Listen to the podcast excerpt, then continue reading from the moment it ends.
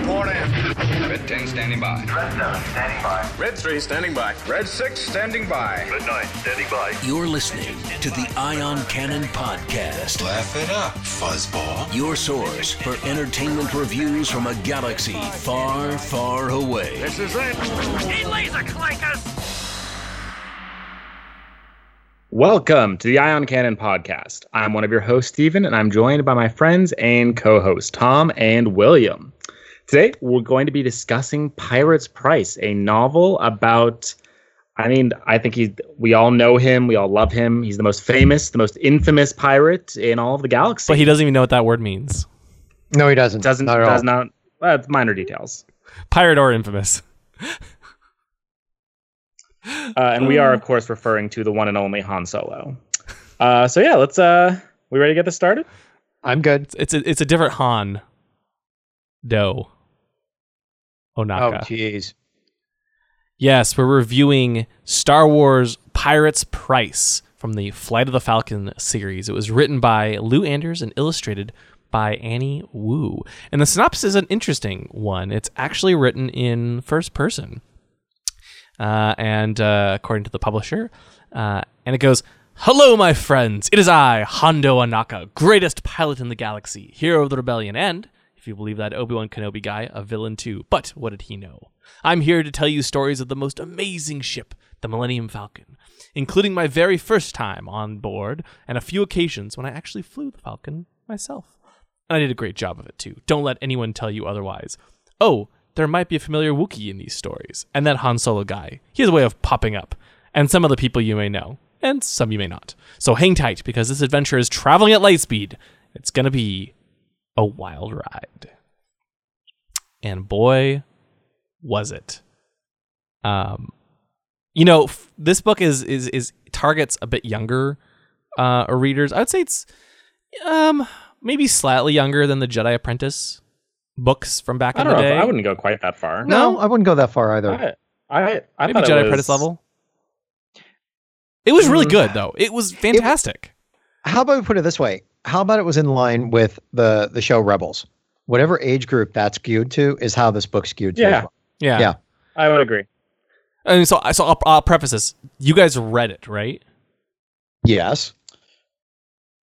Okay. Yes. Okay. Because I I did not read the book. Instead, Okay, so I listened. tell. How do you know about the book there, William? I listened to the audiobook because somehow I completely missed this. I don't know how this slipped by me, but Pirate's Price is actually narrated by none other than Jim Cummings, the voice of Hondo Ohnaka. What? And I don't, William. I don't know about Tom at least, but I even as I was reading it, it was narrated by Hondo Ohnaka. I Well, totally agree. Yeah, It's a two and a half hour. Uh, my Kindle tells me it's a two and a half hour book.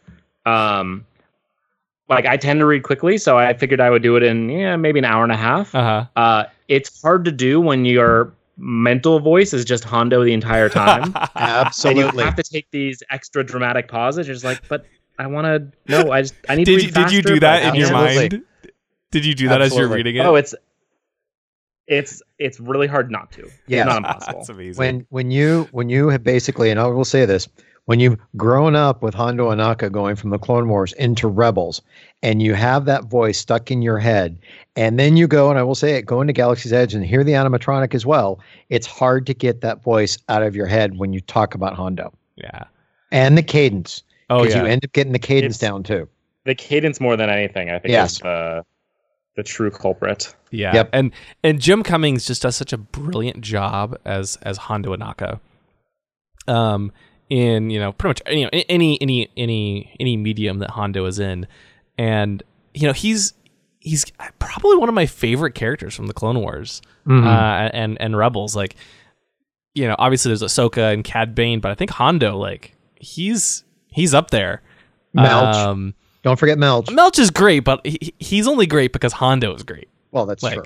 you know and and when i discovered that jim cummings himself narrates the audiobook version in hondo's voice it doesn't get much better than that it really doesn't uh, so here for those of you who who uh, i played a quick preview of this on the last episode but for those of you who have not uh, listen to the audiobook. Here's a snippet of the very beginning of Pirates Price. The beginning is don't worry, there's no spoilers. It's like chapter one. Uh, but here's what uh, this sounds like as Hondo Ohnaka reads Pirates Price. The day started out like so many others. I woke up in a strange spacecraft. I was alone in the cockpit. The control console was smoking and sparking. Crackle, crackle, fizz, spark. Oh, and it seemed that two Imperial TIE fighters were shooting at me. Choo, choo. It was all very exciting. How did I get there? I had only the vaguest memory. I recalled something about a party, excitement, and dancing. Oh, yes, and a strange drink called sarlach juice. In hindsight, I don't recommend it. it is pure gold. It it's hundred percent Hondo. Ah, so fun. And it's if you listen to the audiobook, it's five hours of Hondo just being Hondo s- straight. It's amazing. And I'm sure as you as you guys saw, like because Hondo is is narrating this in the first person, he's telling the story. Uh, you know, he's actually when when other characters are talking, it's Hondo talking about how other characters about what it's saying, you know, repeating what other characters had said. And so you basically get Hondo playing Han or Chewbacca. Uh, so like Jim Cummings doing Hondo doing, you know, Harrison Ford. it's Okay, so now again, I have got to get a hold of this audiobook. It is so I've got to hear this. Yeah, and you know, as you as you heard, like you know, it has the Star Wars sound effects, but then Hondo Ohnaka is doing his own like, you know, he's like mouthing the sound effects, you know, and making the sounds with his own mouth as as they're actually playing in, in the audiobook. Yeah, the Uh, cackle or- cackle. That was Yeah, fun. yeah, you know, you as you hear the sparking in the background, choo choo, you know, or you know, he's he's like doing a little asides. It is, it was like a pure joy listening to the audiobook. It was five hours and it never got old. It's impressive. It's reading it as the same like it's written with Hondo's voice. It's the only way to describe it. I uh, I have to commend the author, you know, Lou Anders. Like Yeah. like I said, it's impossible not to read it as Hondo. The inflection is there, the voice is there. It's just perfect. I'm so glad like you heard it like that too. Mm-hmm. Obviously, because you know it's a very different experience, but I'm glad that it comes across just as well in written form as it does, uh, you know, with with Jim Cummings doing the actual voice.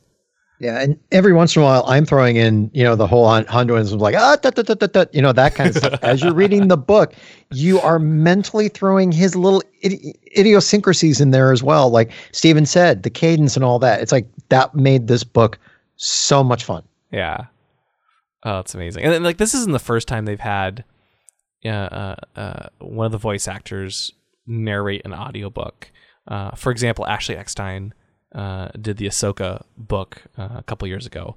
Um, but it's just so perfect. It, it, it just like how you kind of had to listen to Ashley Eckstein, uh, you know, narrating Ahsoka. Jim Cummings doing Pirates Price is maybe even better. Um, I it's easily better. Easily. Nothing against, nothing against Ashley, actually Ashley Eckstein. Sorry. Oh yeah, no. But Jim Cummings, I mean- yeah, it's Outstanding. like, yeah. Anyway, I can't sp- I can't say hi- speak highly enough of this. I actually listened to the book on my way down. Actually, I should preface this. This book came out in January, um, but you know I, there was a bunch of other stuff going on, and it was aimed at slightly younger audience. I'm like, oh, I can read it later. It's okay, you know. Even though I love Hondo, um, and I kind of regret not reading it sooner because it's just that good. And I so, I, but anyway, I listened to it on the flight down to um to Anaheim to go visit Star Wars Galaxy's Edge, and it was like the perfect kind of way to to set the stage for my visit to the park. Um, such that you know, even when we got and this- to we got there, I, I felt like I was immersed already in the in Black Spire. Steven? hmm Okay, so just gonna set the stage. This is the book that it's meant to lead up to the Millennium Falcon ride in Galaxy's Edge. Yeah. Yes. Like the, you know, uh, the book, uh, very at a very high level is Hondo telling the story of how he kind of first encountered Han and Chewie and the Millennium Falcon and what happened thereafter. Uh, and then it very quickly be like it ends with Hondo talking about you know the Ohnaka transports uh, transport services I believe is the name of his Yeah. uh, new totally legitimate venture and uh, you know, no, now he just needs to find a crew, and of course, that's us or you, Right. Ivan. That will be me. It will be you very It soon. It will be you. Yeah. And then at some point, it will be us. which uh yeah which makes it really cool because it it really does set up the park and you know obviously there's all the different galaxy's edge books tie-in books set up the park in different ways um you know we'll, we'll get into our review of um, black spire and uh, a crash of fate uh, closer to the release of those books but um, you know they all do a good job setting up the park but this one is out already. You know, it's it's it's it's available for you to listen to, and it really does set up the ride itself. Um, you know, I was actually. What, what did you guys think of the of the story itself? I mean, it's um, uh, it's not just about when he arrives on Black Spire and set it up. It's it's really about you know his years of history with Han and Chewie and the Falcon, and you know his multiple attempts to uh, steal the fastest hunk of junk in the galaxy. And each time he tries to steal it, it kind of gets thwarted. Well, not I wouldn't say thwarted, but you know, I think wasn't it the first time he tried to steal it? It was a stowaway thing, and there was somebody else that got on there as well. Mhm. And Majo. he, Well, it- yeah, that's right, so Majo. af- Go ahead. After the, we go back a little bit. Okay, This no, is that's the- fine. You know, immediately after, I mean, Set us up, spoilers Steven. for the novel. yeah, set us up, please. Well, when have uh, we not? When have we not spoiled a, a book on this? Okay. you, you know what, William? That's yes, you are correct. Uh, so this is, you know, Hondo wakes up on his ship. I don't remember the name, and it's really not important because it doesn't last very long. No, Uh, chased by the, uh, the Empire, crash lands on uh, what was the name of the planet? Oh, I should have it next to me, and I don't. escapes me right now. Anyway, lands on not uh, not Batuu, and you know managed to escape into a spaceport. And he's a pirate, so of course he begins looking around for a ship to steal. And that's when he sets his eyes on the Millennium Falcon, the most beautiful ship in the world. Uh, we later find out time here is a, I mean, in between episodes three and four, Han is not yet a hero of the rebellion, but he's got Chewie. Mm-hmm. Um, So post solo, pre New Hope, or uh, yes, yep. Yeah, that's what I was gonna and say. so he and uh, oh, Hondo's like, okay, cool, let's let's do this. Tries to steal a ship, fails, and that is where kind of our adventure begins. As he stows away on the Millennium Falcon as part of, uh, you know, this uh, new character uh, Majo, uh, and as she hires Han and Chewie to do a job for her. Mm-hmm. and he doesn't hide for long. All of a sudden, he, you know, he Yeah. shows himself. When has Hondo ever hid for well, long? but but he had the perfect opportunity to come out of hiding because he saw something that was like, "Hey, I've got some skills that maybe you could use." Well, I mean, it was treasure. Let's be well real. that's true. He heard the words like profit. profit, and he's like, "I'm in." but what's great is like in typical Hondo fashion, like he's, he he stows away aboard the Millennium Falcon and then convinces everyone to work with him, or he tries to steal the Millennium Falcon and he gets caught, and he's just like you know kind of like shrugs and is like, "Sorry," you know, makes up some excuse and gets away with it every single time. It's great. That's Hondo for you. It is. It is Hondo. Yeah. um. So, what do you guys think of this? This whole like because like I, I would say the probably the two thirds of the book is this first mission with Majo. Right. I think they're going after the Novine Yeah. rubies. Is that right? Um. Yeah, no, the Yeah. the I was listening to the infamous audiobook, Novine so, rubies that are worth so much money. It's just you know everything Hondo could ever want Yeah. until it isn't. Until it isn't. Um. Yeah, but even that mission is kind of broken up into three pieces. There's Mm-hmm. they're trying to get into a vault on a planet called Guangdin, which is the apparently the vault planet of the Star Wars galaxy. which I thought was pretty cool. I mean, Mm-hmm. that whole idea of a planet like this, well, it's almost like did, did it felt like almost a living being to get even into the vaults, was pretty cool. Yeah. Yeah, I thought so.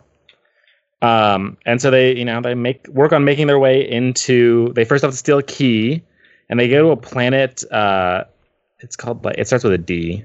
It's a very unique planet where the entire planet, the city, low gravity, and the cities are all in the back of these like I just imagine them as like large turtles, basically walking across the. Uh, uh, walking across the ground, and, they, you know, are trying desperately to uh, make it and find their mark. Hondo explains his trademark skills of here's how you pickpocket someone. You tell them what you're going to steal, and then you steal something else. oh, I love Hondo. That was so fun. It's Hondo's pretty fantastic. Not can't lie. So, eh, so I got a question really quick on this one. Uh-huh. what did you think of Han Solo when they get to that planet, not realizing that it was supposed to be a low gravity thing, just go walking off the Falcon and just like what it was? He almost flew because it was so low gravity. Did that that? What did you think of that one? That was actually, Typical you know, we were, William, you were mentioning it's kind of a younger reader Mhm. series. There's that was one of those scenes where I was like, okay, this is a little more geared at a younger reader. Mm. Not, not Like in a the totally bad way, but fly, not in a bad way, just as a, it's a You can more- tell. just that kind of that kind of visual gag, you know. Right. And some of the times, sometimes the plot elements are simplified a little bit more, but like, Mhm.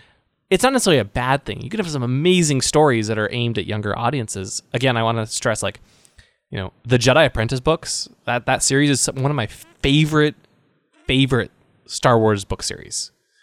Um, so, you know, I. I I think they're amazing, uh, and and this book kind of falls into that category. While where while some aspects of the plot are are somewhat more simplified, or or you know a little more of a a gag in some ways uh, to kind of you know make uh, people laugh. Um, the uh, it's it doesn't like diminish from the book at all. Mm-mm. No, Yeah. No, in no way. Yeah. But then again, it was skewed to the right audience. That was Mhm. the thing about it. Exactly. So, Exactly. So anyway, sorry, sorry, Stephen. I think you were continuing to describe the. the Oh plot. yeah. So sorry, I was trying to remember where I was. So yeah. So like Hondo explains his trademark stealing abilities, and they find their first mark. This I don't know. He's not actually that important of a character, but he he's the one who has the key to these vaults that are the only way to get in is if you you know have the key. Everyone else gets blocked. Most secure place in the galaxy, and so Hondo, of course, immediately is helps and is like, oh, here's how you steal things, and manages to uh, attempts to steal the key. Realizes that oh, not on uh, that guy. It is in fact on the guy's big bodyguard, and so I think then Han gets his probably favorite moment of the book, which is when he gets his to punch Hondo, which you know who wouldn't love that. which is pretty great. and if I remember correct, that bodyguard was very hairy, right, with many pockets. I I do believe Hondo makes the point of mentioning that it was a very hairy uh, creature, alien, with lots of places to hide a key like that. Oh, Chewie. Yeah, then we met meet our I guess one of the recurring protagonists. Um, again, don't remember his name. Not as super important. Uh, but the elephant people. And I kept thinking it was maybe like I was reading too much into it, but no, they they're described as having tusks and a really long, you know, snout and two big floppy ears. So I just pictured a human body with an elephant head on top. Just a little odd, but Yeah, you know, you know. They're uh, everyone needs an elephant character that's not Max Rebo. Uh, that's true. Were they the same species as Max Rebo? I didn't even think about that. Yeah, I didn't think about that either. Either. Uh, I'm trying to remember. So 'Cause the, the one that would be downside a- is like when you when you listen to the audiobook, especially when you're listening in Hondo's voice and you're almost like it it almost distracts you from the plot in some ways because you're just enjoying Hondo and letting the Hondo-ness soak in that you're like, wait a minute. What had just happened? You know, and I would have to like go back and listen or you know try to make sure your mind wouldn't wander. Yeah. Um but uh, uh and especially you also can't see uh, spelling either. So you're Mm. just trying to imagine uh, what these these characters are. So I actually don't remember what species the elephant-like character was in this book. If they were Ort- Ortolans like Max Rebo, if they were something else. Um, I honestly I- couldn't tell what you. was at sorry? point. What what was the species for Max Rebo? Ortolan? Ortolans? No, I don't think it was. I'm um, I think they were a looking new, different elephant species. Some new thing. Okay, cool. You can have multiple elephant species. They don't have like the ortolans don't have the market on elephants, right? No. Sorry, I, I'm I'm trying. I'm looking up the species right now. Uh. anyway, This is what happens when we don't when William doesn't write detailed show notes because of course No, it's he did always William's fault. No, I know. Not as I just like detailed to as make- usual. I was just enjoying the book. Uh, like three weeks ago. Um. So anyway, uh, but yes, there's the uh, there's the elephant species. They, uh, you know, they, they try to get the key back. A fight ensues. Yes. We learn a a lot about Hondo as uh, Hondo really wants to steal the Millennium Falcon multiple times. He's obsessed. there are, are new. Uh, he's a little obsessed, and there are numerous occasions where he's like, "I could, I could just take it right now. No one would know." Doesn't even I'm trying to And, remember, doesn't even well, s- flat out well, say that to someone. In some once? cases, yeah. He's like, doesn't Sorry, tell. Han? He doesn't even tell Han at one point he could have stolen the Falcon and didn't. uh, I He's think an he tries honest to, pirate. like, Yeah. "Is he though? Is he though, Tom?" I mean, he, He tries. tries. He tries. Uh, um, yeah, but you know, so then, then you know, I I may be skipping over a few things. We can come back to it, but you know, years later, uh, he, well, no, no, we what- can't. Yeah, you're skipping over way too. Oh, okay, okay, because okay, we have to go. okay. We actually get to the vault planet first. okay, catch up, catch Which me up on the cool? vault. So, oh, sorry. First, so they manage to get the key. They get back on the Falcon, manage to escape, of course. Mhm. Uh, jump into hyperspace, and oh, uh, sorry, an important detail: the key has to be on the owner's person because the codes change once every day. Uh, if the like the person's not there, so they've got only 24 hours to get to Guangdin in order to get into the vault before their key is useless. Right. Uh, and of course, wouldn't you know it, right as they're on their way, a supernova on the path from the planet they were on to Guandine. And so this is Han gets to showcase his piloting skills by piloting through the uh, what's it what's it called? The ejecta? The whatever, you know, the stuff that comes out of a supernova. It's not very safe, is the important Yeah. detail. I guess that's where he learned how to stay uh, far enough away from the supernova because if he bounces right close to it, stuff happens. Yeah.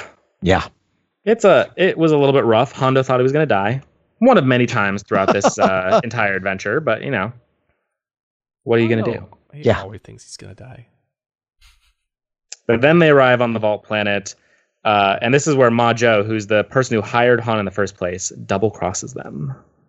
It's it's a very sad moment because Hondo he'd started to get you know suspicions that she wasn't the scoundrel that she claimed to be, and uh, his he is confirmed when she steals the key and off she goes. Now, one thing I found about that the the planet, the vault planet, the snail things. That was an Yeah. interesting Oh concept. yes, the one the, the ones That- they, they I- hid in, right? Yeah, because that's how they were able to get into. Because I guess it was a membrane that there was only one Well, way to get inside the vault. I think you had to be that Yeah, person. there's a stealing there's a force shield, and if you Yes. didn't have the key, the force shield just bounces you off of it. Mm. correct. Uh, unless you happen to be one of these large snails that just goes around and then they just hide in the snail and then you're apparently Right. good to go. Yeah, you know was what? Well, an come to interesting think of it, concept. Yeah. Now that I'm rethinking through a lot of this, I was like, okay, yeah, that's a little on the simplified side. Yeah, but again, you don't It you is- don't really notice it too much as you're like you kind of notice as you're reading, but it's like oh okay, you know it's no big deal. It's no, it, it just helps. It makes the book flow faster, honestly, more than anything. Exactly. yeah. absolutely, absolutely. Um, but you know, I mean, to touch on those like the snails, it's it's kind of they were definitely weird because they they realized they could hide inside of them. There was actually a lot of space inside the shell, and I think uh, I'm trying to remember now. I think Han, Hondo, and Chewie, and maybe uh Majo all fit It's inside like one snail. It's just Majo at that point has escaped. I Okay, know Majo the had point has- escaped, yeah. I read it earlier today. Perfect. Um, Someone procrastinated on their read. No, that's this is why I need you because I read it like a month ago now. So and and I agree with William. I'm the same way. That's why I was trying to find something to try and jog my memory. a little fuzzy in some details. Well, Yeah. I okay. So let me let me refresh your memory some more. Thank you very so much. this is they get through the force But I remember field. that- yeah. They, they separate to try and find Majo. Hondo finds her first, And we find out that first of all, there's no uh, Nubian rubies inside of the vault that they're breaking into. know, that was just a lie from Majo so that she could get help. And we find out she's putting a uh, what do they call it? Like a, a therm was it like a thermo disrupt destructor, something like that. Uh, it destroys all organic matter. And the story, the kind of the truth finally comes out, which is uh, she. Well, you find this out momentarily later, but I'll just include as part of the story. She is a clone working for a who formerly working for a Kaminoan who is unscrupulous to say the least, uh, and he has found a rare plant that can be used to make neurotoxins, and uh, wants to sell it on the black market. And so uh, Majo is able to convince convince wow i can talk uh hondo and eventually han and chewie that nope the right thing to do here is in fact to help you know destroy this plant so that uh you know it can't be sold on the black market and used as blackmail or anything like that. And there's a great line where Ma- han's like well why is that so bad? I don't care. We're just going home.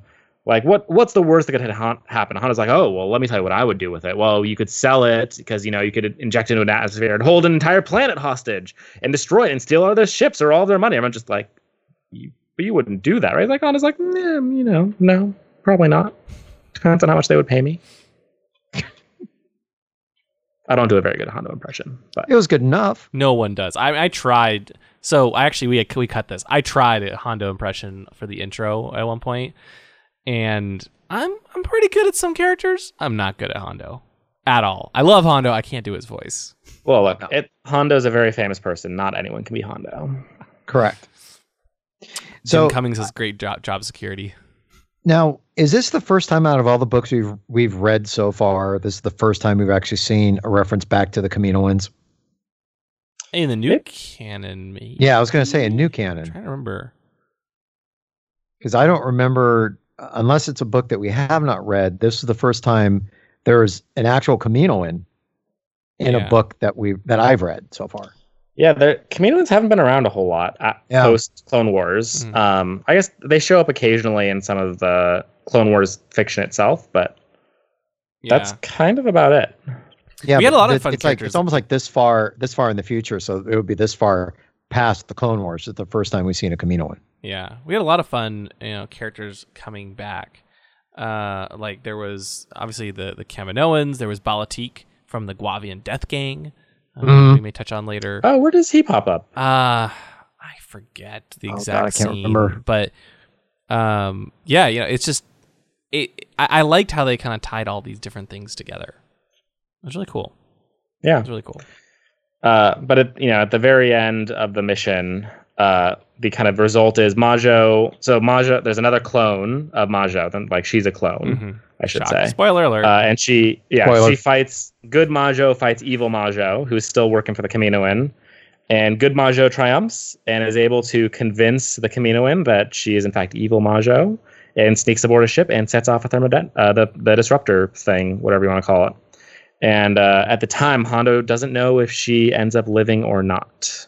Uh, we find out later, of course, that she does She in did. fact survive. yeah. Yep. It was a good book, It's a very good book. very Uh, good book. Yeah. And yeah, then sorry. Go ahead. I was gonna So- say, and then we get kind of into the second part of the story, which is uh, post episode six, but pre episode seven, Yeah, I believe. Yeah, with Han, Chewie, and Maz, right? yeah, with Yep. Maz.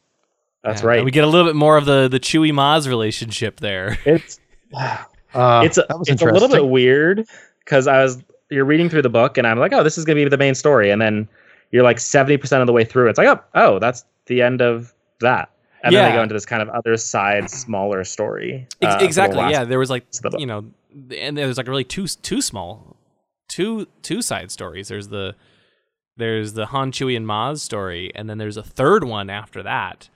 And then kind of you know all three of these stories are actually um, being to- you know H- Hondo's actually telling all these these three main stories. You know, one's like seventy percent of the book, the other two are like I don't know ten percent of the book, and the, the remaining ten percent is is is Hondo in the present telling the story to Bazine Netal, um, because she was you know wanting to know about the history and well, it's actually a whole setup which we'll get to uh, We'll in a little get to that bit. in a minute. But uh, but yeah, you know, we it, it's kind of cool to see Maz and get some of the you know the some funny jokes with the with her relationship with Chewie. And at this point, this is when Hondo finally gets to well, he rescues Han, Chewie, and Maz, and he actually gets to fly the Millennium Falcon. Does he now, or did he? He did. No, he does. He does. He Well, I thought maybe he, he didn't he get it a little damaged. I mean, didn't say Yeah. he didn't Mi- flew minor He details. didn't, he didn't Yeah, fly I- yeah.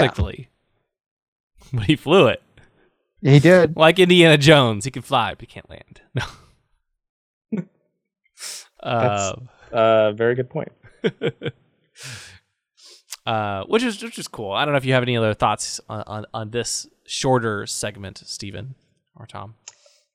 No. Like a lot of No. this stuff was relatively straightforward, and we can kind of recap it in the uh, in our review. But um, it was a it was fun to read. Like I wouldn't say it's like the most uh, you know um, revolutionary story or the most like shocking story ever, but it's just a fun story. hmm And when you're reading it as Hondo, it makes everything better. Yeah. I Um, mean, that- that's what I was very going to much say. so. Yeah. Yeah. Uh, but so then, so then part part three. Uh, after years, um, years later, again, we're now after the events of the Last Jedi. So this is one of the very few books to take place um, in the present timeline of the Star Wars saga, which is really cool. Uh, the only other book I can think of in recent memory probably being Black Spire. It's mostly the Batuu books that are that are ones that are uh, current. Uh, the rest of the books will actually not be coming out till this fall. That are all set, you know, after the Last Jedi and before uh, the Rise of Skywalker. Anyway, they, um, uh, you know, with with the Resistance now, um, kind of on the run and in, in, shambles, right? Uh, Chewie and and Rey, you know, Han, Han is Han is dead. Um, Chewie and Rey go to Hondo for help procuring parts for the um, for the Millennium Falcon, and I can't remember exactly why they ended up with Hondo. I think Chewie's like, ah, I know a guy, right? I know someone who can who can help us and kind of stay below the radar. And uh, I have to say, it was kind of it was sad when Hondo learns that of of Han Solo's death. Like, I was almost more sad listening to Hondo learn of Han's death than I was when Han actually died in The Force Awakens. Yeah, that actually, I do remember that. That actually was, yeah. Yeah, it's a little little on the sad side. Because you could tell, like, Hondo, while he tried to steal from Han, he really liked him uh, and kind of considered him a friend. Um, Yeah, I think it was a one sided friendship. oh, yes. No, Han Yeah, did not like absolutely. Hondo whatsoever. Yeah, yeah, it's one sided. But you see, Hondo, the way Hondo is and his personality, I think he could be friends with anybody, even if that person steals from him. He'll still consider him a friend at some point. yes, yes. Exactly. as long as he can respect them. Yes. Um, and you know we get some we get some uh, some porg infested falcon uh, here, but uh, but anyway, so uh, Hondo Hondo Ohnaka agrees to help Chewie and Rey on one condition. He wants to borrow the Millennium Falcon while it's being repaired, so that uh, he can use the ship and its lightning fast speed to help him get Ohnaka Transport Solutions off the ground because he believes that you know if uh, if he can if he can grab these parts and borrow He the doesn't Falcon, really tell Chewie that's what he's doing. well, that's his secret plan. Yes. Ch- Chewie would not have. No, Chewie Yeah. would not have been okay with this, especially when his real solution, you know, is to farm the ship out to other people. But that is actually how the ship ends up at Black Spire Outpost because Han, uh, Chewie, and Rey are like, okay, yeah, you can, you can take the Falcon, I guess. I don't know why Chewie trusts Hondo, um, but I guess they're desperate for the parts, uh, and and yeah, that's why uh, that's why he ends up with the ship. And of course, you know, when he eventually tells Chewie, Chewie is not particularly happy. Um, but you know, he's already put up he's already put up those posters for the pilots to fly the Falcon. No experience required. And that's why we're allowed to fly. It's hard to complain. Yeah. So, um, you know, I I think the the the one thing I was, I guess, I was not expecting was the somewhat of the the twist at the end with you didn't Bazine. expect that, I mean, I was listening to the audiobook, so I guess I wasn't I wasn't analyzing the plot super closely. right? Um, I was just I, enjoying. I was reading and I also did not expect it. So Okay, great. really? Um, yeah. So I mean, basically, and Steven, again, correct me if I'm wrong here. Hondo tried to sell the Millennium Falcon to Bazine. Mm-hmm. well, he does sell. He it. did. Yeah, he does. He sold the Falcon to Bazine, Netal, uh, and then Majo tricks her into giving the Millennium Falcon to the Resistance. And in the process, Hondo makes a profit out of the deal. And he gets the Falcon back. Yes, and that's why when uh and he gets the Falcon back, and that's why when um uh, when Bazine approaches him in the cantina uh early on in the book, um one of the Sabacc players had you know in the background they contacted Majo so that she would you know show up at the right time and all of that fun stuff. So you know while we think he's it sounds like when we start reading the book that that Bazine Netal is just kind of strolling into a cantina and sits down and asks, you know, Hondo some questions, and Hondo's like, "Yeah, I'll tell you a story." But he actually had this whole plot and setup to uh, to make a profit off of selling the Millennium Falcon and then and uh, and- getting it back, and then farming it out to all of us pilots.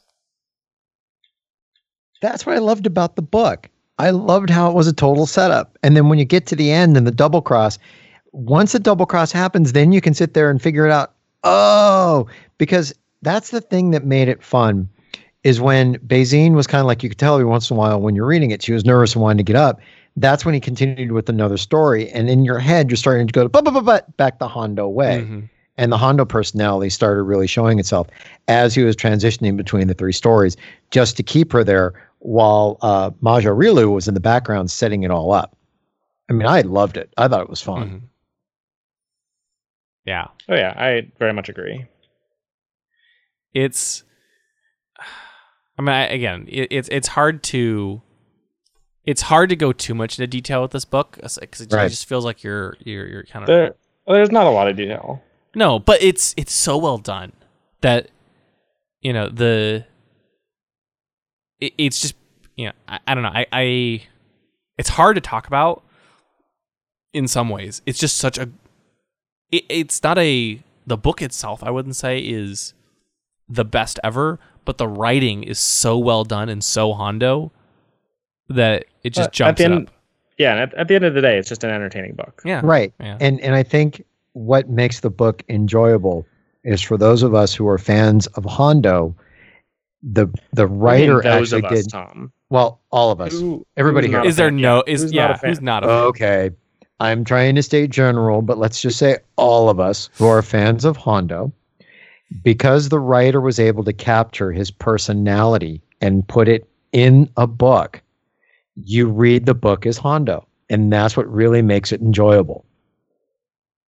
exactly Yep. And she did a really good job writing this book.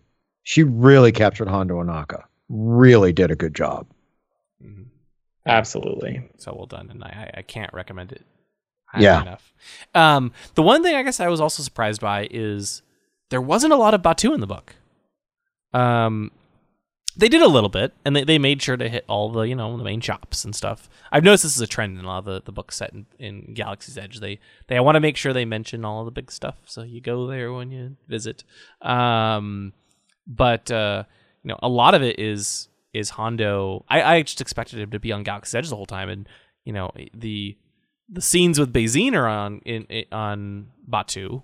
Mm-hmm. Um, but pretty much, I think the rest of it is is all Well, you- flashbacks to other places. Yeah, you're planet hopping. Yeah, which is nice too because it doesn't feel quite so you know contain uh, contained into one location like maybe some of the other books do. So um, Yeah. yeah. I mean, like I don't know about you, I would definitely, definitely love a sequel. Just you Oh, know, I more would. of Hondo's adventures, I mean, yeah, more Hondo Yeah. would be totally fine. like I Hondo story time. agree. Like, I'll take it. I would love that. Yeah, I totally agree with this. Anybody who can write Hondo that well, and then also if they can get Jim Cummings to do the audiobook, I'm in. Done. Exactly. Yep. So, um, shall we uh, get to our ratings? Yep. Yeah, I'm, I think we're good, ready for I'm that. good. Okay, Tom. I get I give it a nine. Nine. Flat out. Nice. I, I I give it a nine. It's a good book because I have to say because it's Hondo. The um the, the writer did a very good job capturing Hondo Ohnaka, the, the total personality. It was a fun little story. It wasn't a very deep story, but that doesn't hurt the book because of how well it was written and how when you're reading it, that's Hondo. So I've got to give it a nine. It was a very good book. And I'm going to take my nine Womp Rats and um, I'm going to see how they do flying the Falcon. I think I'm going to put like, The answer is going to be not well. yeah, I don't think so. I mean, th- there's six seats in Smuggler's Run. So I'm going to put two in the left seat, two in the right seat, two gunner, two, yeah, two gunner, basically one, one, and then the engineer. And that means what? That's now eight. And the ninth one is going to be in the cockpit, just bouncing up and down because of how wild the ride is. So, um, yeah, they're going to fly the Falcon. Two, four, six, two, four, five, six. Yeah, that's true. Okay. I'm trying to do the, the proper math, but yeah, nine Womp Rats. Done nice. easily. Nice. Um, Steven, you want to go next since you basically just finished the I- book? I can go next. Uh, Go I will also give it a nine. Actually, like it's just, it's just a solid book. Like Hondo makes everything better, and uh, that has never not been true. That and that's all there is to it. like the book is enjoyable. Hondo is enjoyable. The writing is excellent. The story is simple, but I think it the book works despite that.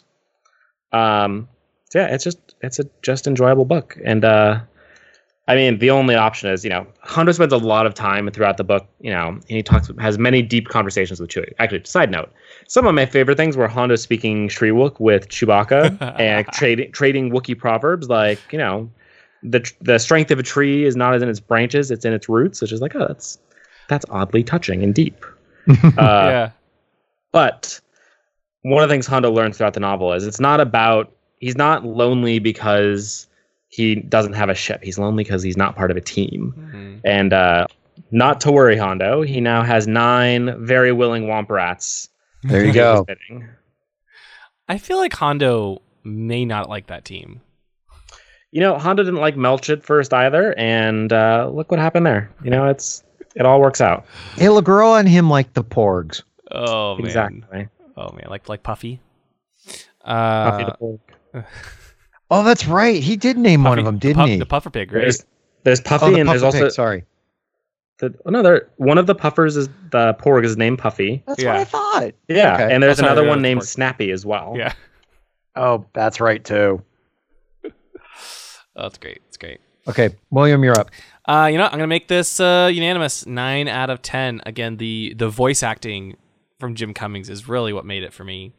Um, I I could just listen to him talk forever. It was so great. Um, it was so entertaining to listen to, and uh, you know, I kind of want to go back and just almost read it, reread it again now. That that's how much I I enjoyed it.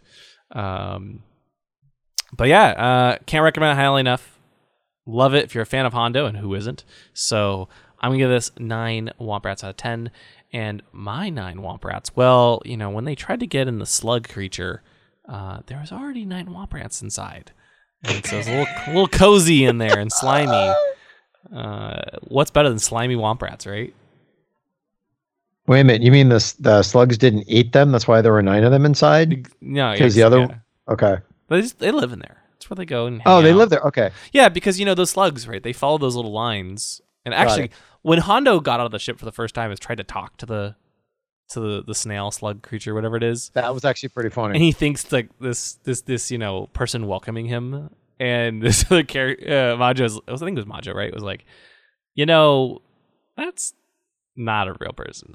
It's not. It's not sentient. It, it just sits there, and it until you get out of its way, it's not gonna move. and it just follows that little line. Yeah. Um, Yep. yeah. So pretty funny. Anyway, nine Womp Rats out of ten. Coming up on Ion Cannon, um, I think we're gonna do uh, Alphabet Squadron next.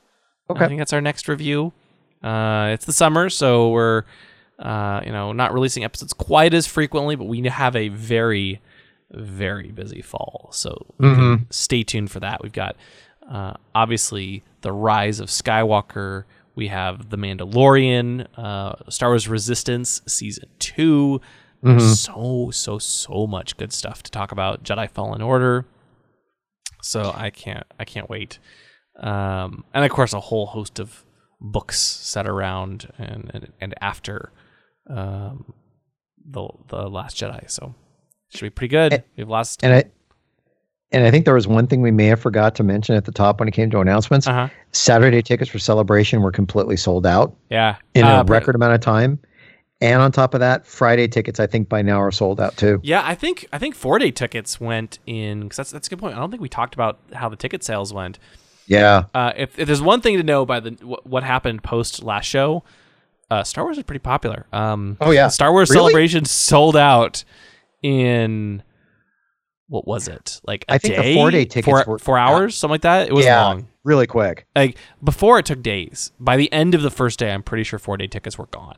Yeah, they Which- were gone. tells me one of two things: either the convention center they they either there's like crazy demand, which I'm sure there is, or my suspicion is that they reduced uh, the number of tickets they're selling for uh, celebration next year just because of how many uh, how how how much how few space there's not as much space at the Anaheim Convention Center. I know they recently did a bunch of renovations to make it larger, but like McCormick in Chicago is the biggest convention center in the entire country, and celebration was already kind of bursting at the seams. Like, you know, people look at it and you know they'll, often look at the square footage and and say, well, look, you know, there's so much space. They had all these halls they weren't using, right?